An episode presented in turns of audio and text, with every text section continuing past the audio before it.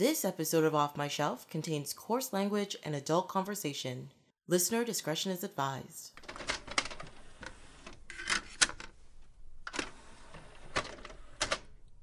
Hello, my name is Trace James, and welcome to Off My Shelf, a podcast about movies that are well off my shelf, where we go through my DVDs and talk about the movies in my collection.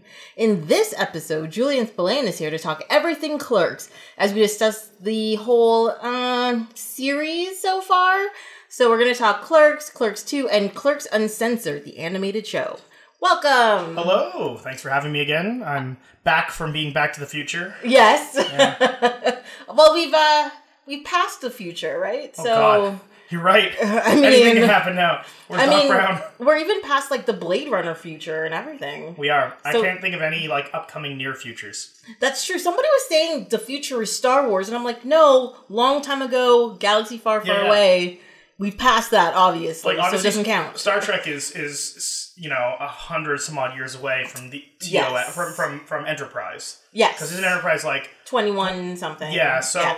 we still we still got a century to go before then. Yeah, and it's after World War Three, which is in like 2060 something. So Or, or next year. or next year. It know, depends. It depends. Uh, so yeah, we are in the future. Uh, yeah, so a perfect way to transition into this new decade is to talk about something that is firmly affixed in two decades prior. Yes. Clerks.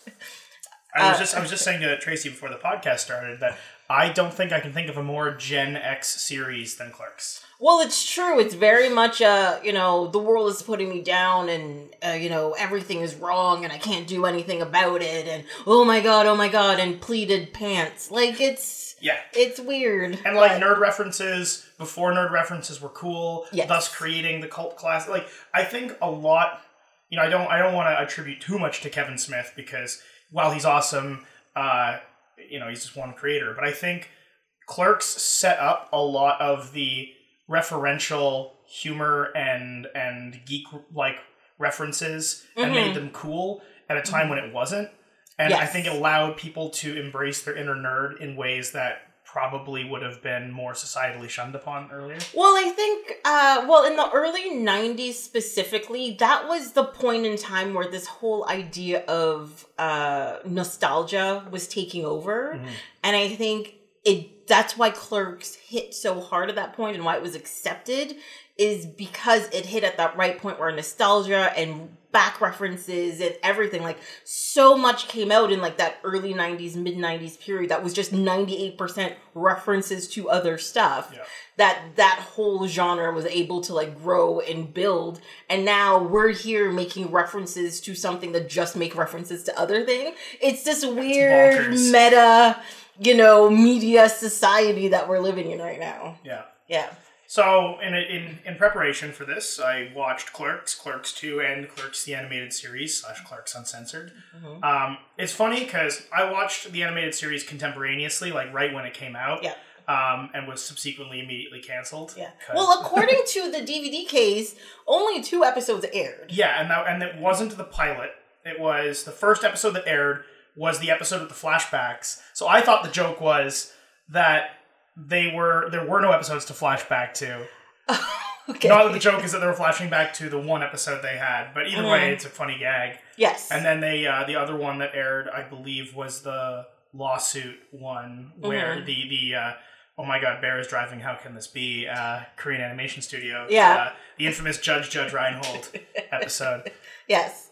Uh, infamous is a strong word because 98% of people don't know it exists. So, I don't know. Sure. Yeah, I guess maybe we should that. tell the audience what it is because I'm sure everyone's heard of Clerks and Clerks too. Yeah, so I mean, Clerks and Clerks 2, of course, were, you know, in theaters. Clerks was Kevin Smith's first theatrical film that he put out.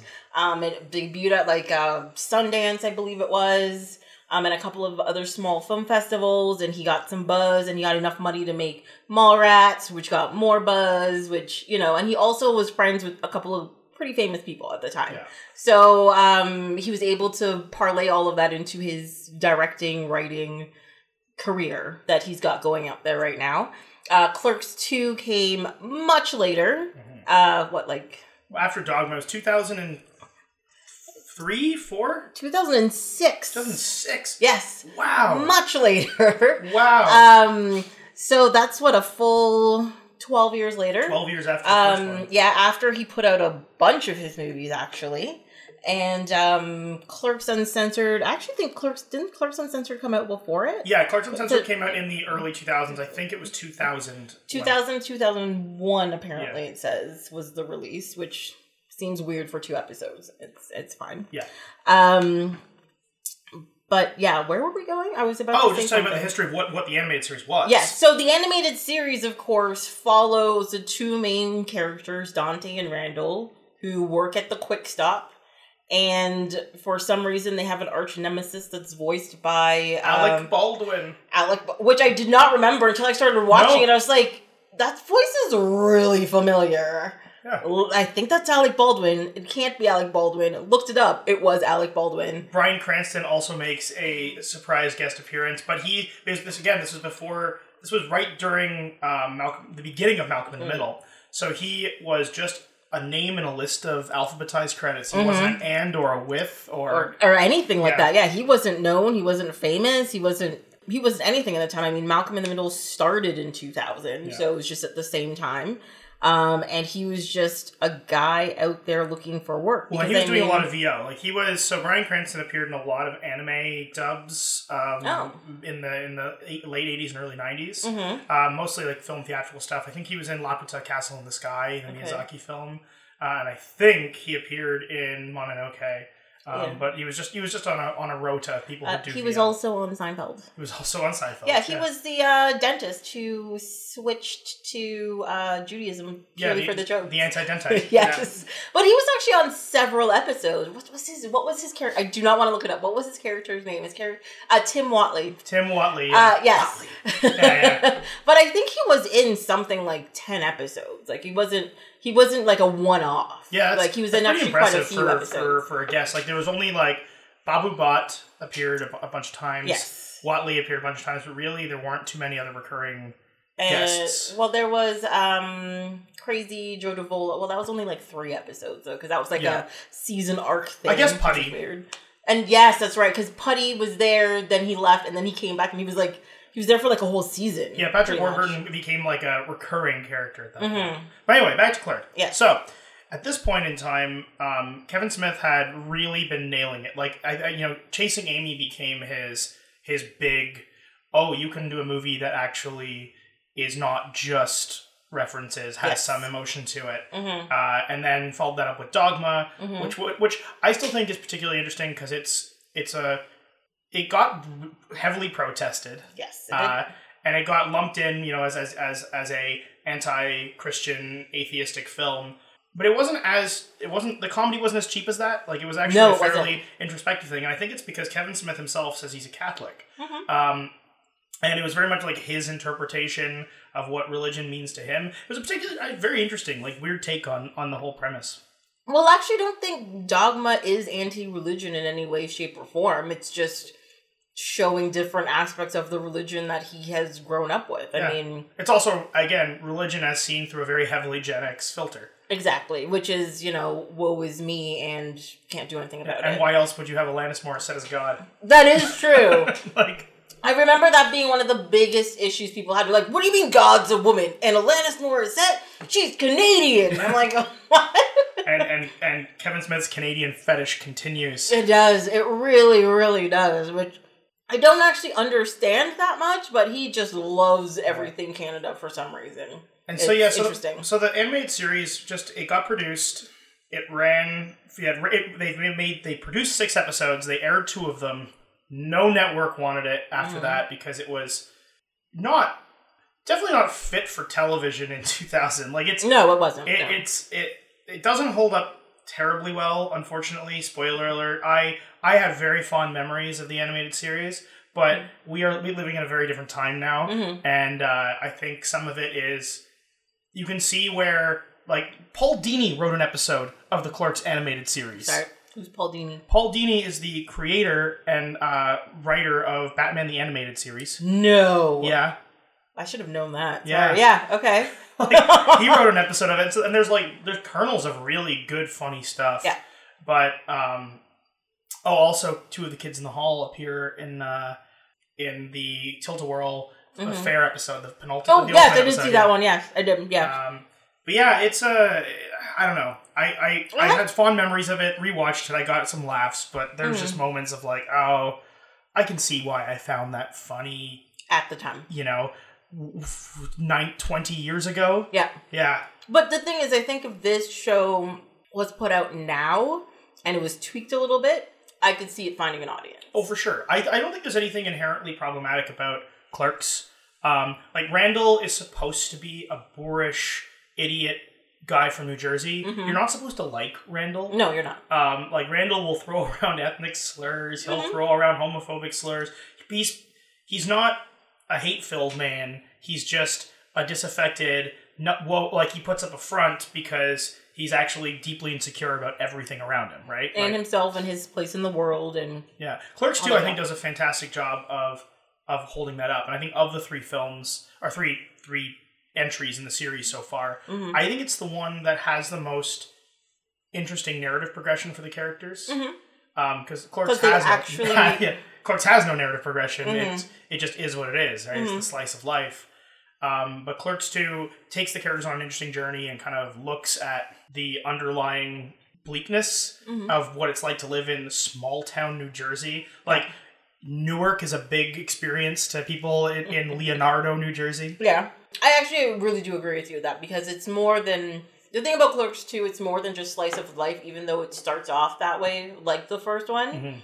Because it shows they've changed position, something's happened, where are they going with this, and something big is actually about to happen. Whereas the last movie, or the first movie, I should say, where even though, you know, Dante's there with his girlfriend and all this kind of stuff and maybe thinking about going back to school, there's no actual change coming at any point in time. It's like, this is today, this is going to be tomorrow, this is going to be the day after. Whereas Clerks 2 is like, this is today, tomorrow's going to be completely different. And you're like, what? And that's what actually happens within the movies that today was one day and the next day was completely different, but mm-hmm. they showed the next day. And I think that's the thing that kind of made it work. The the only thing that I think bothers me about Clerks 2 rewatching it now is that there was an opportunity. So Randall is always painted as the fuck up. Dante is painted as the level headed guy, but in in, in, in the end, they're mm, both they're No. both kind of miserable and they're both kind I of I actually kind of disagree with that. Like, I think Randall isn't portrayed as the fuck up. I think Randall is portrayed as mischievous, sure, right? Yeah. He's not, he knows exactly what he's doing. Mhm. That's the thing with Randall. He knows what he's doing. Yeah, he's not he's not accidentally fucking But, yeah, he's fucking with right? shit. But And and Dante though, Dante is the character that makes me angry the most in Yes. the series because he is portrayed as I'm the nice guy. Why are these horrible things happening to me? But he is a horrible individual. He He's is. the worst kind of person. I was talking to to my partner Lisa when we were watching it, and going like, "Well, Dante has a hot fiance who genuinely loves him. She's Mhm. probably a little bit controlling, but he's also a fucking wimp. So it, it works well. There, he's got a whole life ahead of him, Mhm. and he cheats on his wife and impregnates another person, and we're supposed to feel sympathy for him as a character. And you're like, no, you're just a an absolute asshole. But that's what he did in the first Clerks movie as well. He's Yeah. got a like um uh when uh uh, Jay comes in and was just like, "What are you doing?" Like Jay, the stoner that's on the corner. Yeah. He's like, "You have a hot girlfriend who wants to take care of you and make your life better. She brings you lunches and she checks up on you all day to make sure you're okay. But you decide that you want to go on a date with some girl who cheated on you eight and a half times while you were together in high school that you have a slight crush on." Yep.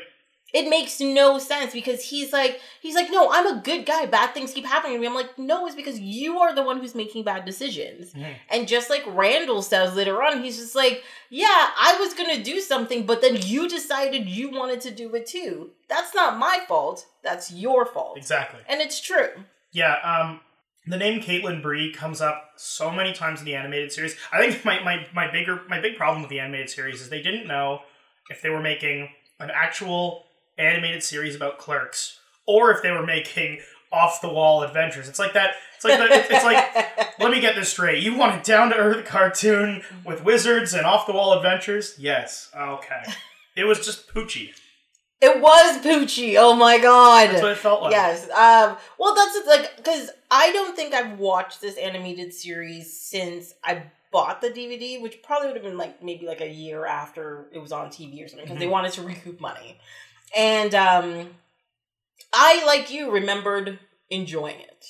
Whereas this time where I watched it, I just sat there with this confused look on my face the whole time, going, "What is happening?" Yeah. I don't understand what is going on exactly, you know? And it's like because like they had the episode where they went to this mega mall that was like taking over or whatever.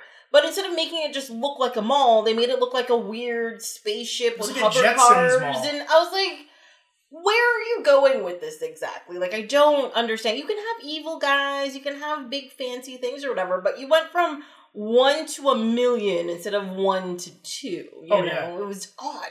Uh, there there were like there were some fun throwaways like the idea that uh that they're reading letters to them about um oh you know lack of lack of female representation in the show Mhm. and they're just completely just dismissive of the of the entire idea and Mhm. they're like wait you know what we should have some representation and they create lando the only black name they can think of is lando, Lando, yep. I, I'm like that's okay that's pretty funny and stupid and Mm-hmm. and the fact that he just walks by and says hello and then leaves and never gives advice to them Yep. is just I, I thought that was a pretty good stroke of genius and held up pretty well It did hold up pretty well, yes. I and, and, and the whole i think i still quote the mayor mccheese um, uh, section of that that same episode uh, the, the quarantine or no it's the second episode where Orlando comes back but the town gets quarantined because uh, Randall calls in thinks that this, this monkey uh, has brought a like bites Mr. Leonardo and has some kind of like Ebola virus type thing. Mhm. So they quarantine the, the, that section of town, and James Woods arrives as an DEA agent or, or like or whatever, like uh, the the CDC. Yeah. It's like some CDC agent, and you know has to incubate them. They're all going to die or whatever. Yeah. uh, and the mayor gives a speech. The mayor of Leonardo wearing a Mayor McCheese outfit, and he's like, "I want to remind you that I was on my way to a costume party, and I did not have time to change out." And you know, people are asking, and then then it cuts to the. Uh, the chief of police giving a speech dressed as Officer Big Mac. He's like, Now, look, like the mayor, I was on my way to a costume party, but funny enough, it was a completely different party. Any questions? And people asking about, like, you know, will the hamburger ever be brought to justice? Can the, is the disease, uh, could the disease kill the grimace? Nothing can kill the grimace. You know, just some stupid throwaway McDonald's lines are pretty funny. Um, but there's, a, yeah, it's pretty, it's, I think if they remade it today, as you said, they remade it today and like grounded it in something, Mhm. I think it could hit.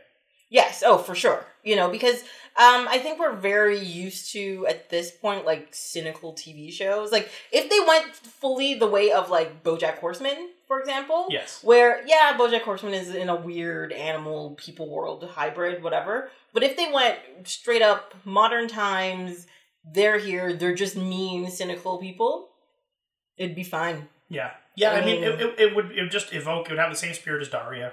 Yes. Yeah. Yeah, that kind of sarcastic, Yeah. you know, meanness. And we can't talk about clerks without addressing the elephant in the room. Mhm. The sheer number of times watching this that I had to see the name Harvey Weinstein literally everywhere was just appalling. Yes. Unfortunately, that's a like something we have to bear for a lot of older movies. Well, and and honestly, the Weinstein company was built around the success of Clerks. Mhm. Like Harvey Weinstein was was moderately successful prior to Clerks, but the but the, like the first film's massive success on home release and Mhm. and even its theatrical run bolstered that whole company. And so Yeah. like you can't really separate the franchise from it. Yeah. Um, Kevin Smith has uh, come out and made a statement saying that um, any of the profits that he would generate from Clerks as a brand uh, is being donated to, I believe it's a survivors assault charity, Oh. um, or and like he's he's basically making you know because you can't stop the brand from existing, So, right? yes, it's, it's out there already. So he's, he's making lemonade yeah. from lemons. Although there is still talks now of a Clerks three. I remember a couple of years ago he posted a thing, front page of a script, Clerks 3, something he was working on. But I think possibly this whole Weinstein thing, and he was just like, mm, maybe I'm not going to do that anymore Yeah. because he doesn't want to generate more money for it. Yeah. Um, but my question is when it comes to that kind of stuff, like, so he just did the Jay and Silent Bob reboot, which works in part of this world. Yeah, the View Does- universe, as they call Yeah, it. but like, does that is that com- like separated or is that together?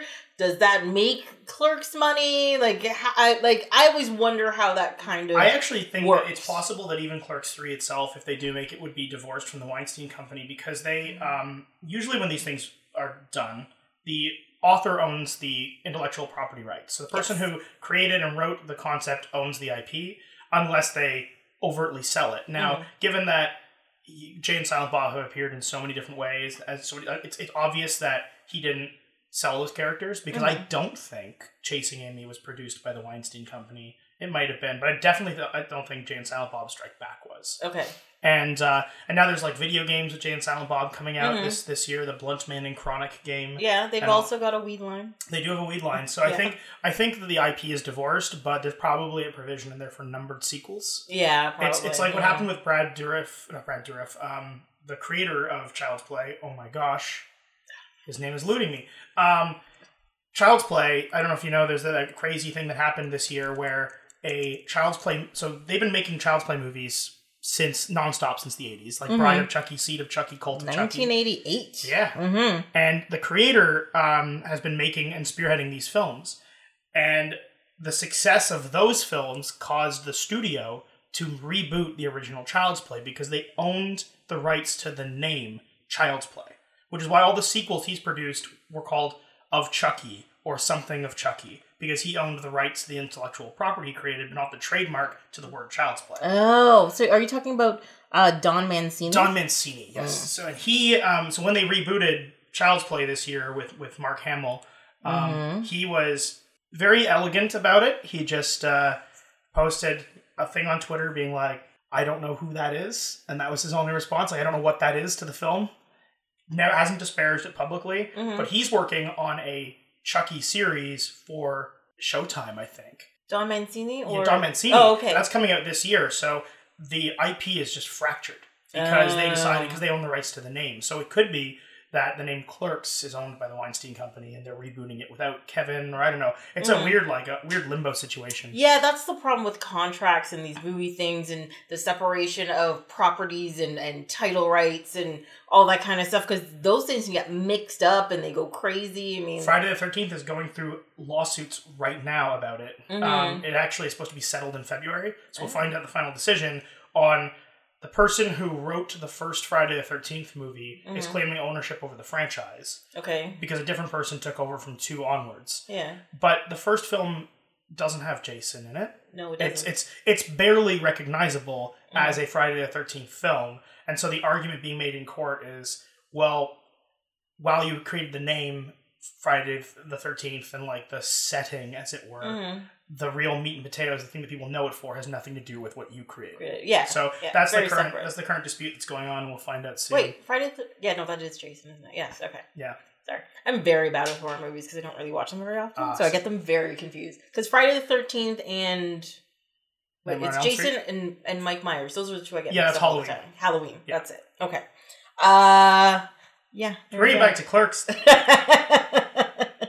Um, yeah, I. It's funny because I would always say Clerks was when I was younger. I would describe the Clerks series of movies as like the films that say things that nobody else would say in a Mhm. film. And yeah, I, I think that still holds true. Some of it, I think, is just like angry white dude yelling at screen. yes. Very much so. Don't worry. It hasn't Very aged, much It so. hasn't aged terribly well, and I Mm. feel like as I become, you know, uh, it, old, I like you know now that I'm I'm trending towards my middle age, and I am way more emotionally balanced as a human. Mhm. I look at it and go like, oh, I get it. You were just really angry and disaffected when you wrote Yeah. this. Well, I mean, you want to talk about lack of representation that they made fun of in the, the cartoon. If you look at Clerks, it is it's so bad Yeah. for that. Like, because the whole main cast is white, of course.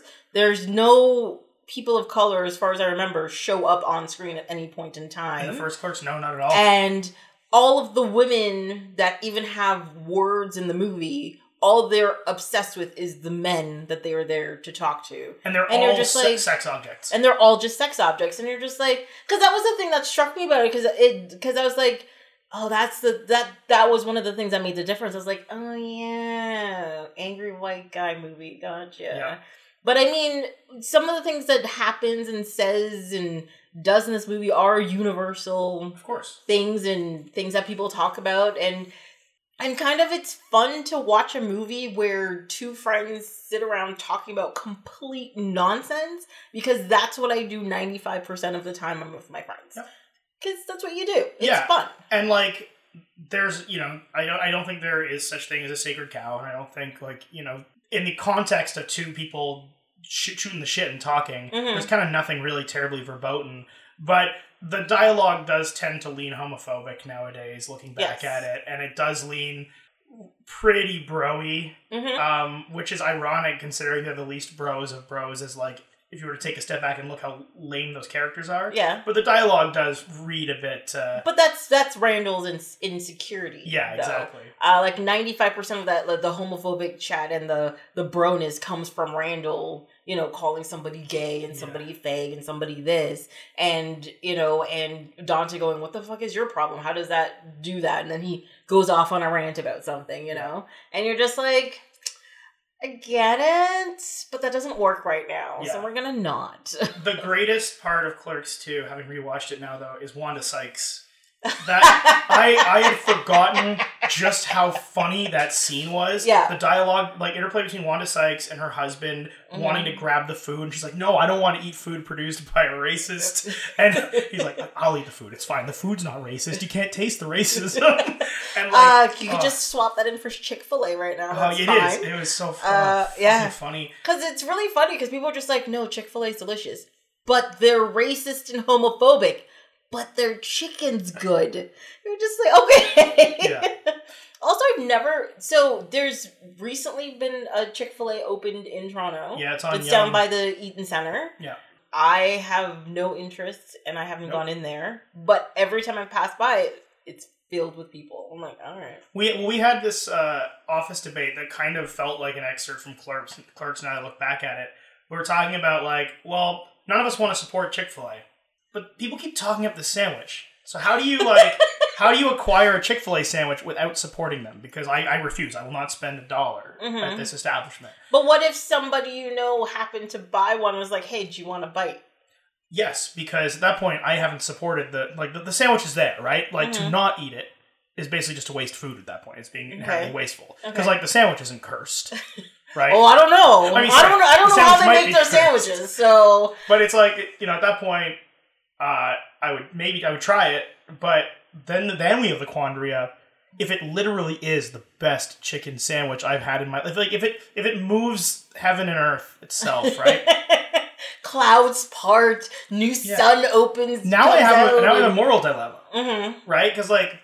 Okay, it's a fucking chicken sandwich. I can get a better one at Popeyes, or I can get it like th- that's fine. But if suddenly I am cursed with the knowledge that this sandwich is that fucking good, Mm-hmm. And I'm like, okay, well, now I can never have that again unless like somebody buys one and gives me a bite Mm-hmm. because I have a very strong ethical line about it. Yeah.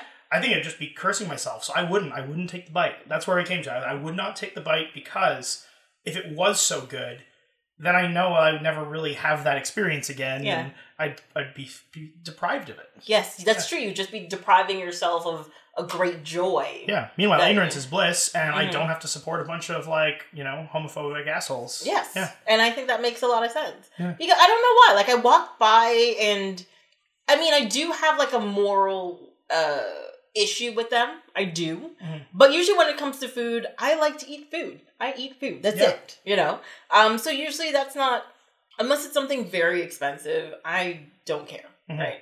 I'll spend my three dollars, whatever, and I'm like, eh, okay, walk away. But this time I walked by them, I was like, yeah, no. Like, no, that's just not a thing that's Well, I think we're lucky that we're we're spoiled for choice in Toronto with some Yes. of the best food in the world. Like We of really any, are. of any ethnicity and any origin you can Mhm. imagine, we have it here. So like, yeah, I mean, I could spend seven dollars at Chick Fil A, or I could go across the street and get some amazing Korean food. Yes, Like, that's true. Yeah. Well, I'm gonna go across the street. Thank Yeah. you very much. You know, and especially in that block where they're located, there is so much stuff from from fast food to um, franchises to high dining Mhm. within that like one block. So I'm like, I don't want Chick Fil A. I, Yeah. don't, I don't want that. And even like there's there's a Five Guys there. I have no moral issue with them. That's not the thing. But I went in there once to buy a burger and fries, and a burger and fries was coming up to like seventeen dollars, and I'm like, eh, I can get a really good meal Yeah.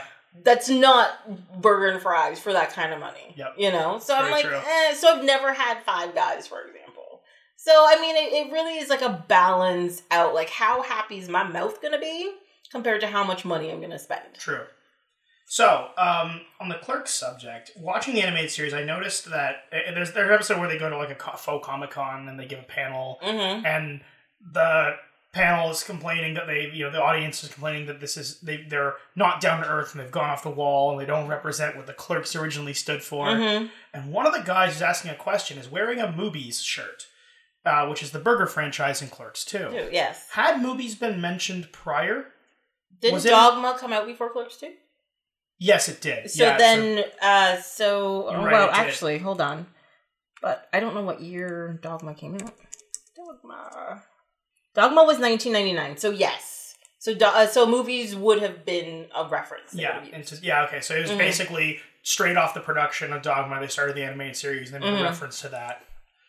Yeah, I, I find it um, bizarre how eerily internally consistent Kevin Smith's productions are. yes, Like even down to Dante painting uh, Rosario Dawson's toes hmm be- uh, from an offhand line that he's good at painting toes. yeah, but he also paints his fing- the fingernails of his girlfriend in, In Clerks. yeah. Um, and it's true. He's very good at picking out really small consistencies through whole things that, you know, that are stuff that people could just drop at some point in time. Mhm. But even in, like the Clerks movie, every like every like 10 minutes or so somebody's like, it smells like shoe polish.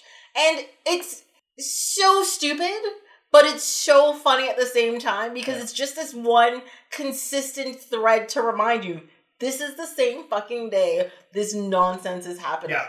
And it's I think small details like that is what make especially comedy is what makes things really really good. hmm And I mean, I think what makes Clerks or made it work, even with the poor aging that the series has had, is that it was really just written like a series of vignettes. It's, it's written like a sketch comedy show Mhm. with the, where the characters are internally consistent, right? So like, oh, we talk we don't talk about the plot of Clerks. We talk about the scenes in Clerks. Yes. Like, you know, you talk about the cigarette salesman, Mhm. uh, you know, the the, the the gum salesman rather. Right? Sorry, yes. Yeah, Oh yes, he was yeah. the gum Which I thought was hilarious actually. And- You- And you talk about 37 dicks. You talk about uh, Berserker.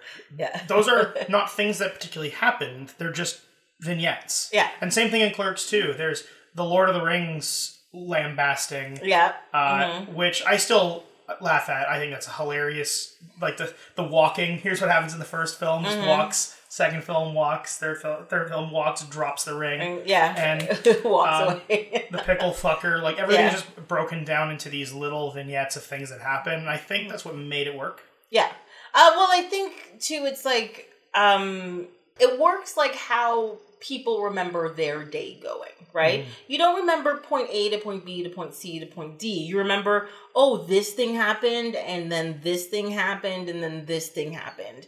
And that's why, and I agree with you that I think that's one of the reasons why Clerks works is because you don't see, you see the mundaneness, but you see the interest in the mundaneness, Yeah. but you don't see the connecting points because those connecting points aren't necessary, mm-hmm. right? But you just need the reminder of a timeline happening, which he sprinkles throughout. Exactly.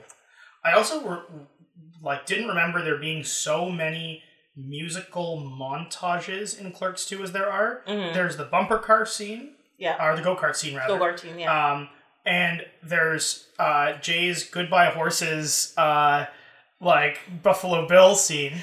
which is disturbing. It's fantastic.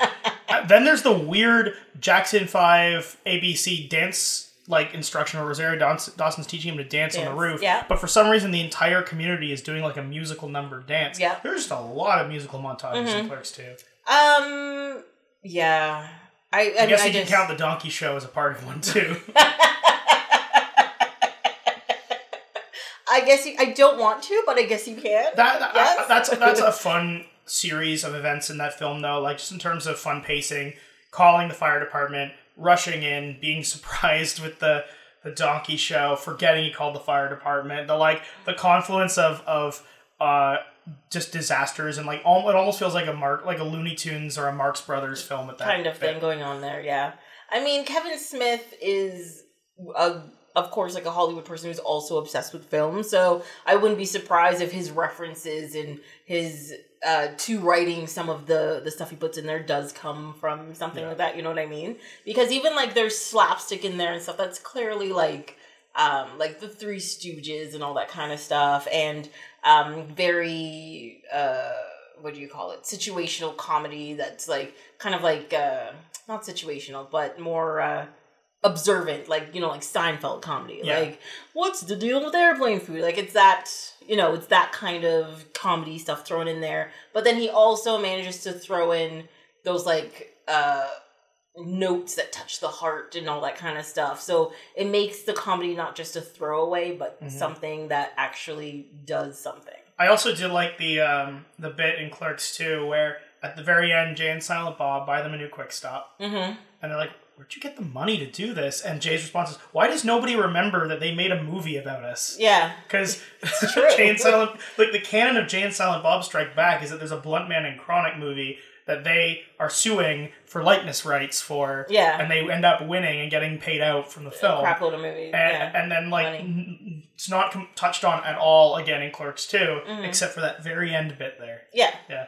I mean, because I guess it's not really part of this story that's being told. Yeah, right? well, I mean, So- they are there. Mhm. And the entire time I was watching Clerks 2 for the first time, I was like, but aren't they like fucking extremely wealthy now? Why would they be selling drugs outside? Well, then I'm like, wait a minute, no. What else do they know how to do? Do exactly. Yeah. And also, I mean, once you get a whole crap load of money, you can do whatever the fuck you want. True. So why go get a job?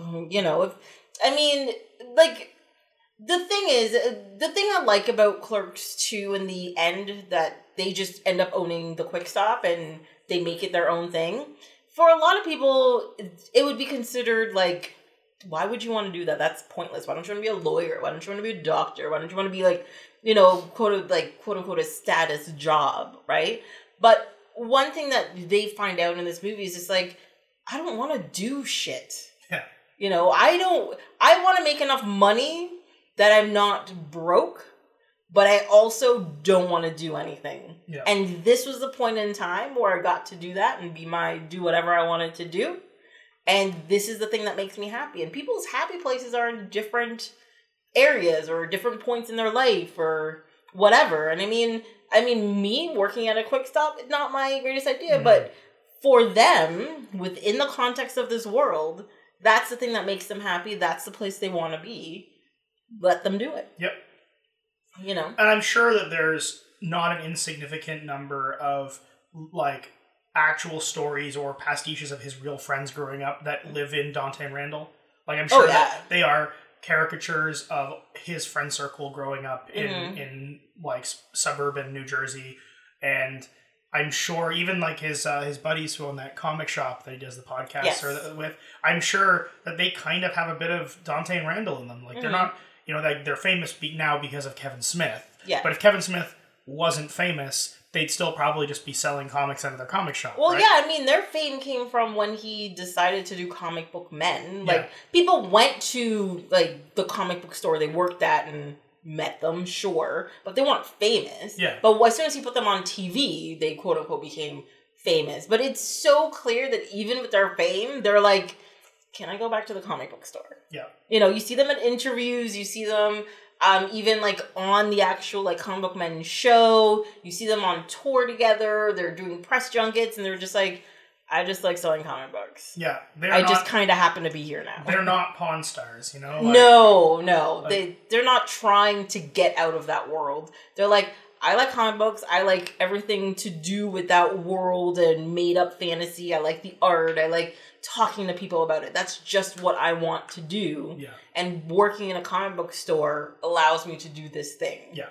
And yeah, I make more money now. So now my wife has a bigger house and whatever, but I just want to go back to the comic book store. Yep, and I think that that perfectly captures the ennui of living in like a suburbia, and also the idea of you know you don't have to be exceptional.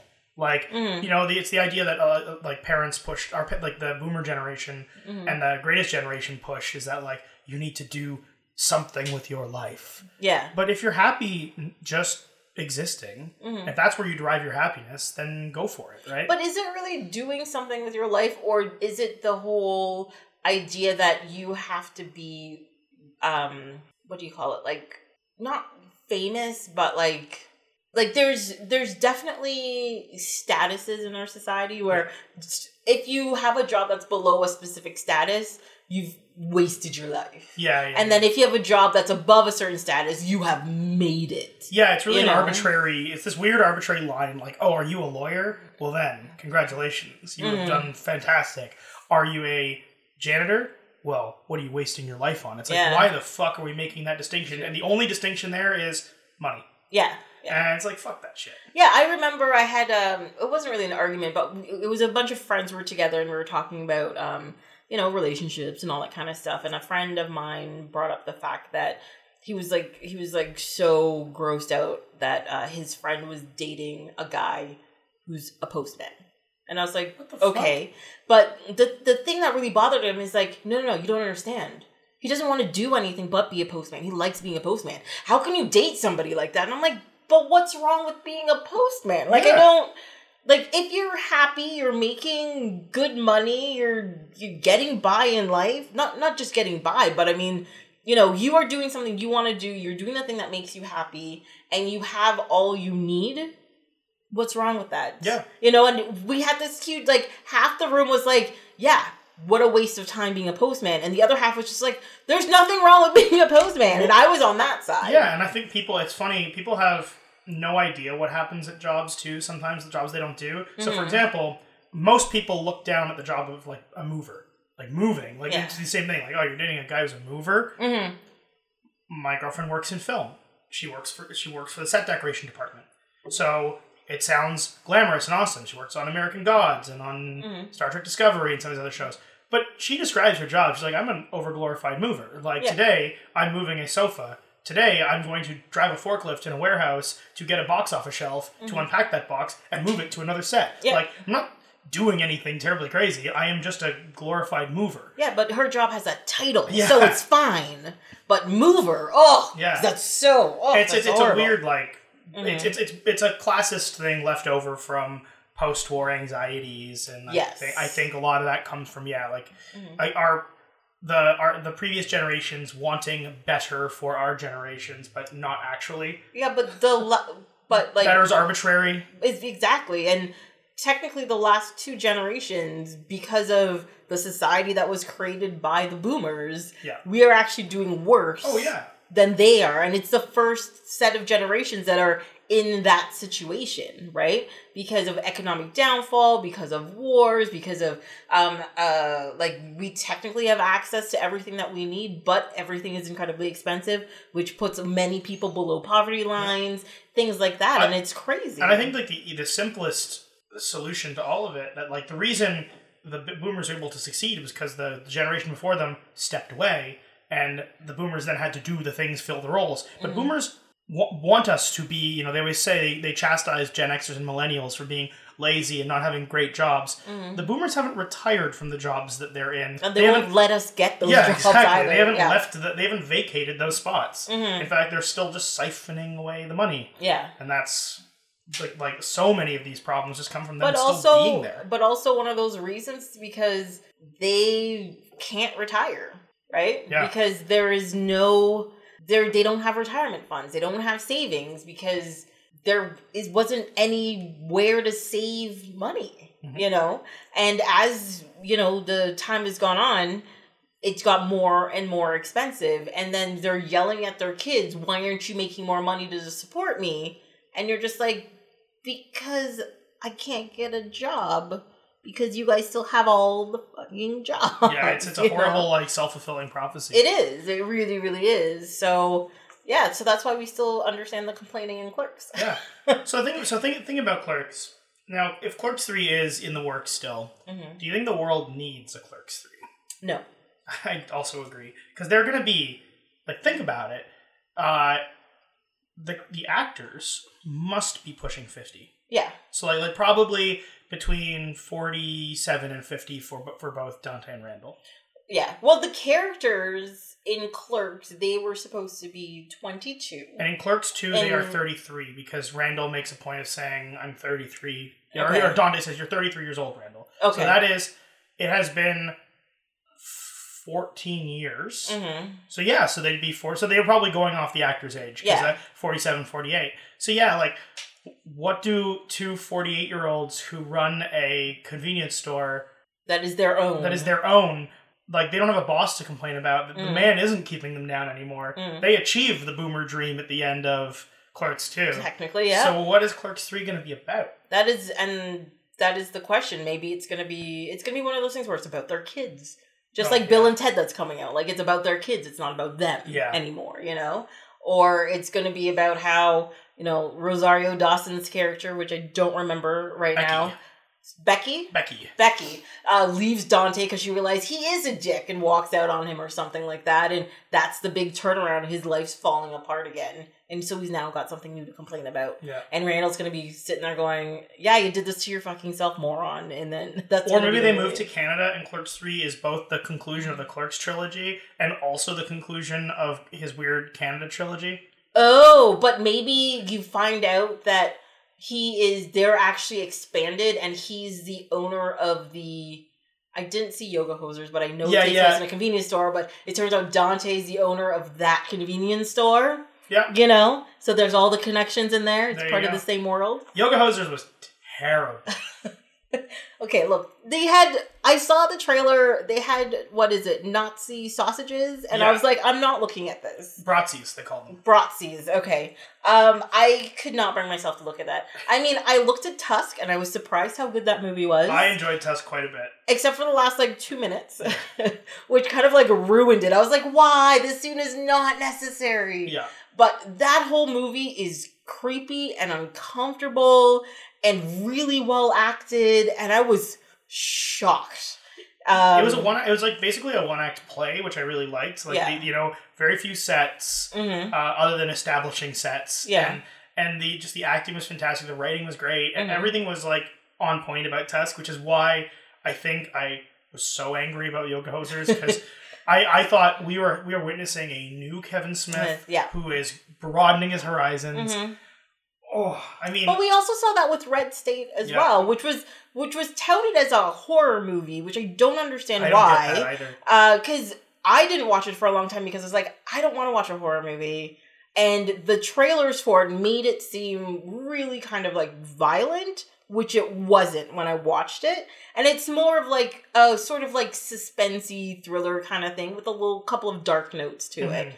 And fine, I get it. But it was really well done, really well Yeah. written, and everything. And then I saw the trailer for Yoga Hosers and I was like, what the shit is this? I, I, to be cynical, I think Yoga Hosers was just an attempt for a vehicle for uh, his and uh, Johnny Depp's daughter to be in a movie Oh, together. to be in a movie together. I- but I- they could have done something better than that. Yeah, yeah, uh, but I mean, and I think in the vein of let's get to high school age girls to play high school age girls doing like wacky things. I think Mhm. that's. I I think that it was probably.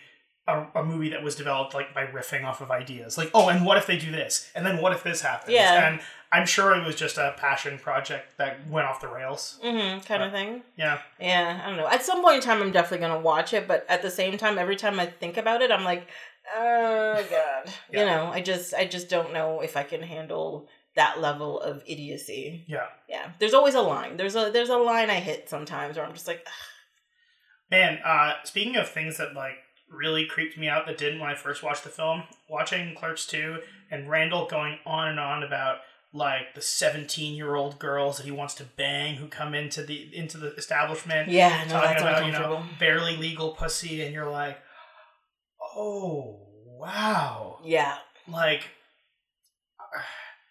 no. Yeah, yeah. just like a 33 year old man. Like if he was if he was if the characters were the age they were in Clerks hmm and they were talking about it, It would be. It would still not be nice, but it'd be less uncomfortable. it would be just like a, an average bro thing to say, Mhm. and not just, not a preying upon the youth uh, Mhm. thing to say. And like, yeah, it, it, in Clerks two, it's a lot worse. Yeah, but I think that goes with um uh Dazed and Confused. Yes. Um because especially like a lot of movies sort of keep going back to Matthew McConaughey's line, you know. I love high school. right. I love high school girls because I get older and they stay the same age, right? And it is every time I hear it and every time I think about it, it gets grosser and grosser and grosser, Yes. right? And I think that's exactly what this is. It's just saying the same thing in a different way. But the way Matthew McConaughey said it, everybody's like, "Oh, that's cool." Um, and then way random stuff, you're like, "That's gross." But I'm like, if you think about it, they're the saying thing, exactly yeah. the same thing. I also Um, think society we've gotten rightfully so a lot less tolerant about that kind of like preying upon the youth. Yes, behavior. Yes, for sure, for sure. Um, because we've seen what it does Yeah. to people, and we've seen what it does to our society, and, and all that kind of stuff, and it's not a good place to be. Yep. Yeah. Sweet. hmm What else is there to say about Clerks? I mean, in, in a way, we're all either a, a Dante, a Randall, a Jay, or a Silent Bob. hmm It's the four the four think so? archetypes. I, I mean, I don't think so. I don't Sure. think that's true. that's yeah, that can't be. I really can't be true because I'm sitting here going, "Oh my god, which one am I?" Silent Bob's uh, got the best monologues ever. Yes. Like he is, he is the best character. Um, and of course, Kevin Smith is just self-inserting himself into the Yeah. film. He's the he's the the author's voice. But hmm like, you know that like um, the monologue in jail is a great scene in Clerks 2, Yes, it is. and it's it's it's literally I mean it's ham-fisted because it's Kevin Smith literally beating the viewer over the head with the thesis of his movie, hmm and he he has a unfortunate penchant of doing that. Like Yeah, but I think it's because he knows his audience. Yes. Um despite the fact that I think we too are quite intellectual individuals and whatever. I'm not saying we're above people or anything, but his movies, especially this set of movies, are really aimed at the stoner crowd who want yes, even though the jokes are you know quick and all that kind of stuff he's not his he's not pointing at the smartest people in the room to hey look at this right? Uh, he's looking for the mid-ground kind of dumb people to look at it. But if you're you know you can be an intellectual and still enjoy this kind of stuff which is totally fine. Yeah. so and i think one of the reasons why he is smacking people over the head of it because he knows his audience isn't necessarily the smartest people in the room Yeah, and he and like Kevin Smith is, is the kind of guy who will write a movie that simultaneously waxes poetically about the value of relationships and change and societal impact and like reflection upon yourselves. Mhm. Also talking about donkey dicks, you know, Yes. like it's. So I understand. Yeah, he's gotta. He probably does have to really bash the audience over the head just to get the thing back on track. track. Yes. Yeah, he needs to move things back over. Don't forget, this is what I'm actually talking about while that guy's dancing dirty in the background. Yeah. Eh, we're gonna we're gonna see how that goes. Exactly. Yeah. Um, well, I mean, the thing that makes clerks clerks is the fact that, you know, they had they were clerks and they had to put up with um uh customers coming in and stupid questions and all that kind of stuff. And I must admit, the one montage they had about complaining about the customers coming in, I really still connect with.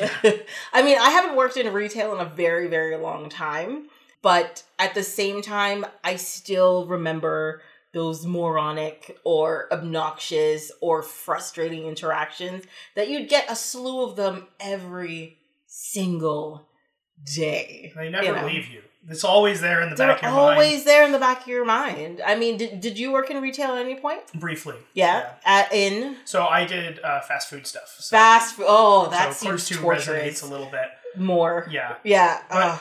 That was my that was my like my I, I, thankfully not a lot of front of house stuff but Mhm. still idiots are idiots everywhere and everyone bitches about the idiot customers Yeah. Yeah. Well, I mean, the the thing is like you can always tell a person who has never worked in retail by how they interact with retail staff, whether it's fast food or clothing or or trinkets or whatever.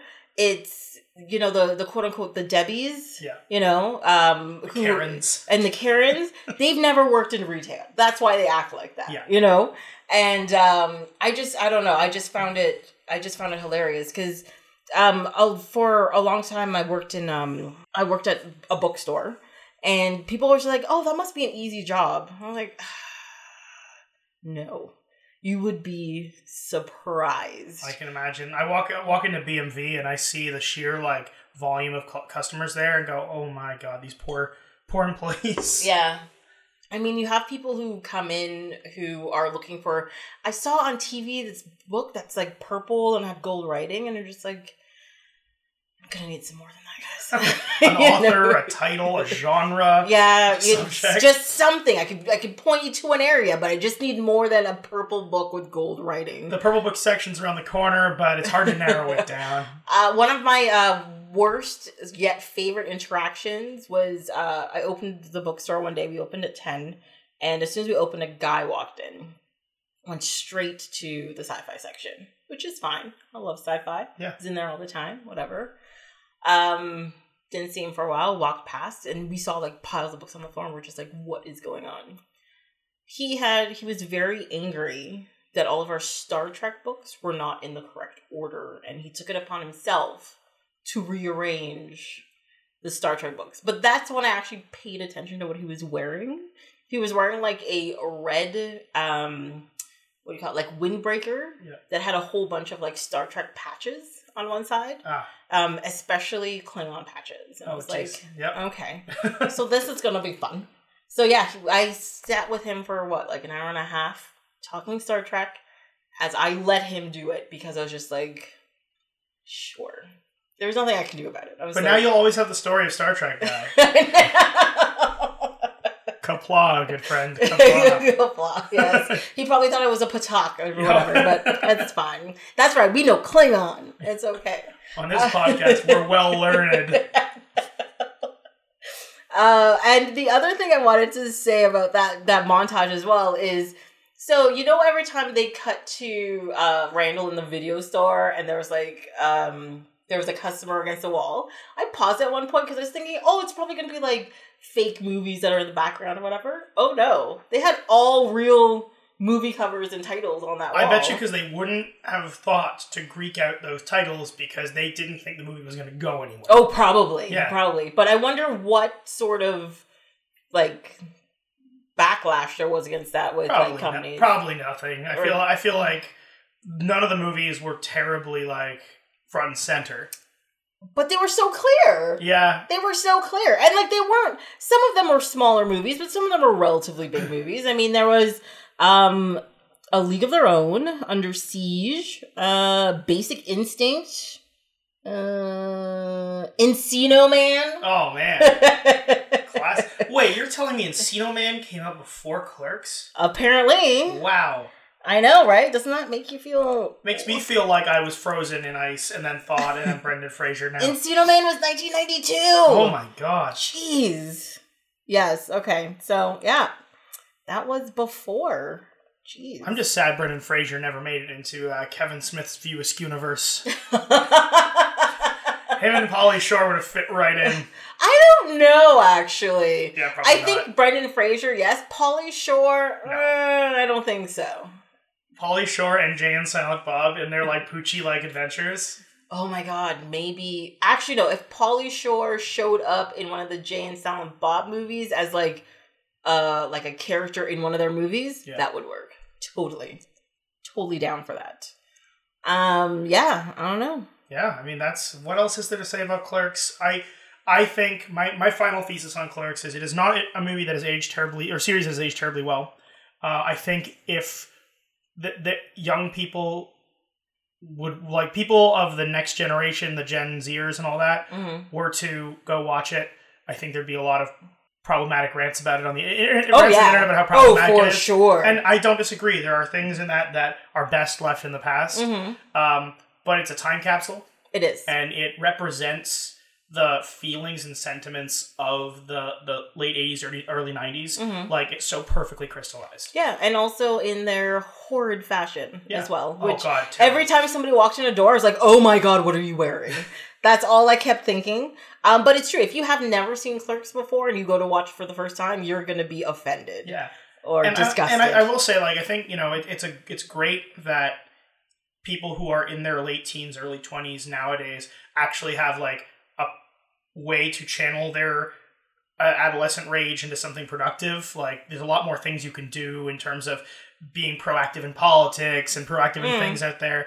But in 1994 or 93, if you're 20 or 19 and you're just angry at the world, You got nothing. you got nothing You you, can nothing. do. Like the, the internet wasn't a thing. nope. Um, you didn't have resources. You, you could just You all still you could do you was still had to go to the library to look yeah, stuff up. So you just kind of no acted out in your small town and Mhm. vented with your buddies and Yeah. pissed off customers of your local like blockbuster, right? Yeah. Like that's the the adolescent rage of the of the '90s is a very specific time capsule, and I think it it while Dante and Randall aren't adolescents in in Clerks, they might as well be. It's no, it's and it's true. I mean, and especially the fact that one of their spaces that they were using within there was a video store Yeah. really does overall like age the film no Mhm. matter what, right? Because I mean, if it was like um I don't know, like a quick stop and like a, Radio Shack where we sold batteries, sure, we still get batteries now, whatever. Yeah. There's no Radio Shacks, but still. I Um, like that was your first example of a Radio Shack, I not like a Best wait Buy a or second, something. no, that's not gonna work either.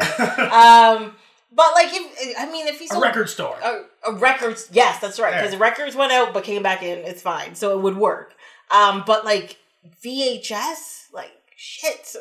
Oh, I, I, so- I, I was like, I was, I wasn't an employee of a video store, but I was like a video store rat. Like I was there all the time, Mhm. always getting movies, always renting games, yeah, and you could identify those customers in in Clerks are real. Like those are that's a real archetype of like guy walks up to the counter like I'm looking for something funny to watch tonight with my family, Mhm. and it's like, what kind of movies do you like?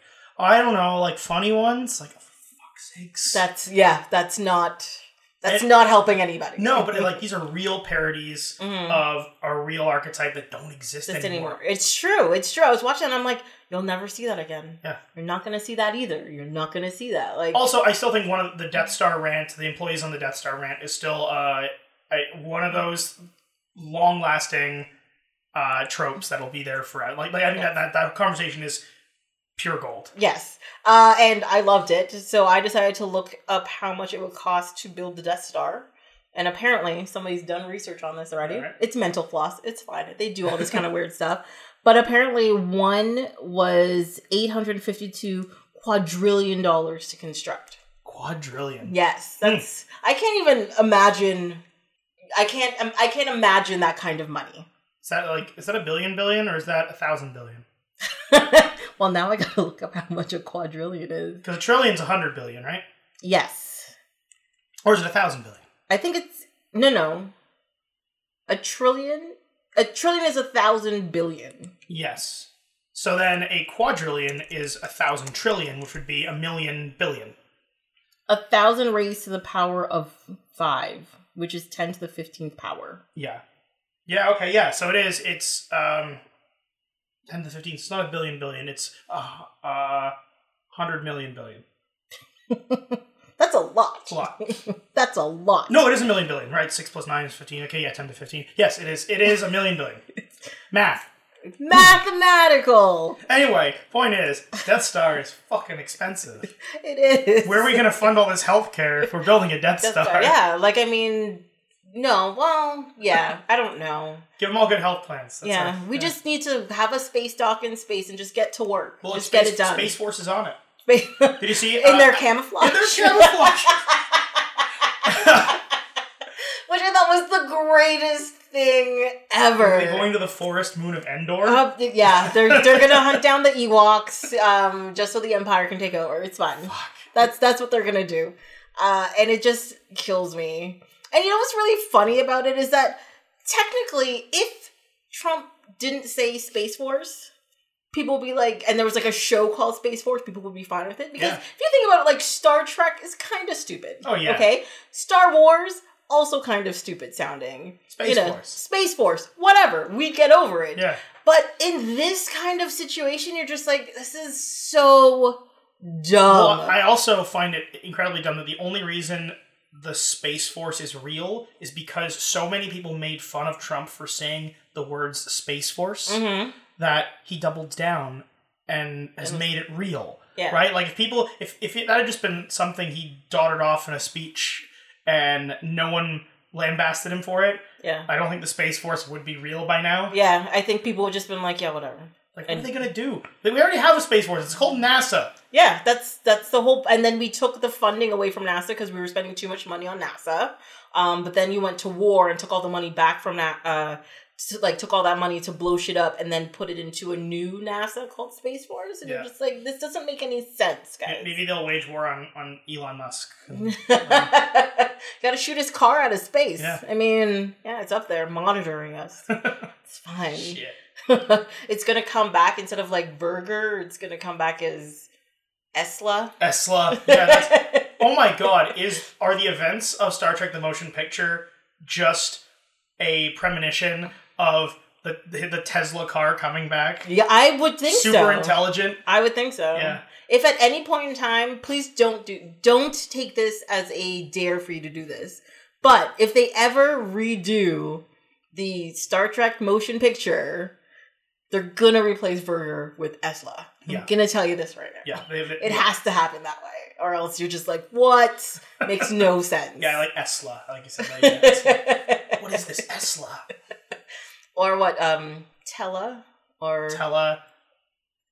uh T. Yeah, T- Tila. To go with like V'ger. Yeah, that's true. But it has to be in T E S L A order though. Yeah, Tila. And T- starts with a T. T E L A. Yeah. Yeah. Okay. Yes, that makes sense. Yeah. Yeah. Yeah. I don't know. Either We're way, there you go, Hollywood. Yeah. We'll be expecting our royalty checks Yeah. uh, once once that's produced. Please don't do it. I beg of you. See, this is a problem. When you put ideas out there, people take it, and you're just like, "No, I didn't mean for you to do it. I'm just pontificating. Michael Please don't Bay, Michael things." Bay's Star Trek: The Motion Picture. Oh, there'd be so many- Tila. There would be so many explosions for no reason. There'll be just shots of Megan Fox washing a starship in the docking bay, like a shuttle with It's- a she, she's only got like a helmet on, but like a bikini. Yeah. And you're just like, you're still gonna die that way. You know that, right? It's fine. Fuck. Yes. Anyways, clerks. Clerks. Yes. So I, I completely agree with you. It is very much in a time capsule. It hasn't really aged as well as you would want it to because of that time capsule, but also lots of points of it are still relevant. Yeah. Yes. Yeah, Yeah. I think I think it's worth a watch. Um, if you are if you prepare yourself, if you've never seen Clerks, uh, and you aren't frozen in time from the '80s and have been just cryo- cryogenically resurrected, Mhm. prepare yourself that it's going to be a little awkward and bumpy of a ride at times. A lot of slut shaming, a lot of homophobia, Mm-hmm. um, stuff that just doesn't really hold up today. But there's, I think, there's a nugget of good in there. Um, Yeah, and also there's a lot of it's it's low production quality. Yeah. Yes. Um, I I sometimes forget how low the production quality of like Clerks is because you know Kevin Smith's been around for so long, and you go back to somebody's first movie, and you're just like, oh yeah, they were just learning what they were gonna do. Yes. Gotcha. it, it's it's a little hard to watch at times just because of its low production quality and like yeah. he didn't really know how to film a shot or like frame things Mhm. or uh, like the hockey scene is is uh just just rough to watch It is. but but it's it's a great movie But also the fight at the end, which is a the lamest fight, but also it was clear they didn't know how to quote unquote fake fight each Yeah. other to do it, and you're just like it just looks like a f- lame fake fight. Yes. so you're just like, oh my god, what are you doing? yeah. Yeah. So that's yeah, that's my thought on clerks um yeah, go go back and watch it. I do recommend it. I recommend the whole thing. Uh, the animated series is a fucking trip. If you want to like get really high mhm. and watch Clerks the animated series, it's probably the best way to experience it because it, ooh, it goes off the rails. it does. It has a nice visual style though, which is very, very much like Clone High Oh, yeah. of looking. Thick outlines. Yeah. Um, Charles Barkley is just a hero for appearing in so many shorts just to get told to go away by and Silent Bob. Yes. uh, there's there's a lot of fun nuggets in there. Yeah. That that's the thing that I think makes it still worth having a look at. Like it's not completely bad that it's completely a throwaway. The entire trial of Jay versus Dante and the Quick Stop, presided over by Judge Judge Reinhold, and the jury entirely being comprised of the NBA, NBA All Stars of uh, 2000 is fantastic. Especially if you have any love for for, for guys like Patrick Ewing and, and Mhm. Charles Barkley and uh, and they, they just make some really good cracks about Patrick Ewing in there. So if you if you want to reminisce about uh, late '90s in basketball, um, which is the the last time I particularly cared about basketball, basketball, yeah, true, uh, true, yeah. it's it's a good Like um, you said, basketball player names, and I'm like, oh my god, I still recognize them. Yeah. What? ain't no LeBron on this jury, that's for Yeah, sure. Serious. Yeah. What? Uh, well, yeah, I think I think that's it. I mean, that was a nice, deep convo about. I think You know. I think we I think we squeezed the, the the juice out of that lemon. Yeah, we did. Yeah, we did. uh, well, thank you for being here. Thank, Thank you you for for doing this. Um, and we'll have to have you back again for another in-depth discussion about some awesomely random something or other. Yeah, how do we, we we talked about the Back to the Future trilogy. Now we talked about the Clerks trilogy, if you include Quote, unquote, series. yes. What's another another trilogy? Oh, I'll have to get you back for a trilogy of some sort. Yeah. I'll have to go through the list and put your name down for something. Don't God, it's gotta be something gonna like ridiculous, like Darkman or. I, I love I love the first I two Darkman don't have Darkman. Oh, no. I do actually have a ridiculous soft spot for the first Darkman movie. Oh yeah, it's Sam Raimi like before he went like before he formularized himself, Mm-hmm. Darkman, and it's Liam Neeson. It's Liam Neeson. Yeah, like yeah. how do you? Yeah. That's that's his like I should- first superhero slash action flick. It's not cheating if you buy Darkman before we record the next podcast. Technically, no. well, there we go. Technically. uh, yeah. Uh, I have actually been uh, warned by a couple other people who's like, I'm going to buy this movie just so you have to watch it. I'm Yeah. like, oh, come on. See, that's the that's the new gambit of the podcast. It's like, oh, I don't I don't have to cover that movie. Like slips through the mailbox, slip mail slot. Son of a bitch. yes. well, um, I guess that's it for this episode of Off My Shelf. Thanks again for being here. Thank you. Uh, until next time, you can follow along on Instagram and Twitter at Oh My Shelf, or you can send an email to ohmyshelf at gmail.com. On the next episode, we'll be talking about the movies Closer and comic book villains. Hope you'll be here to listen.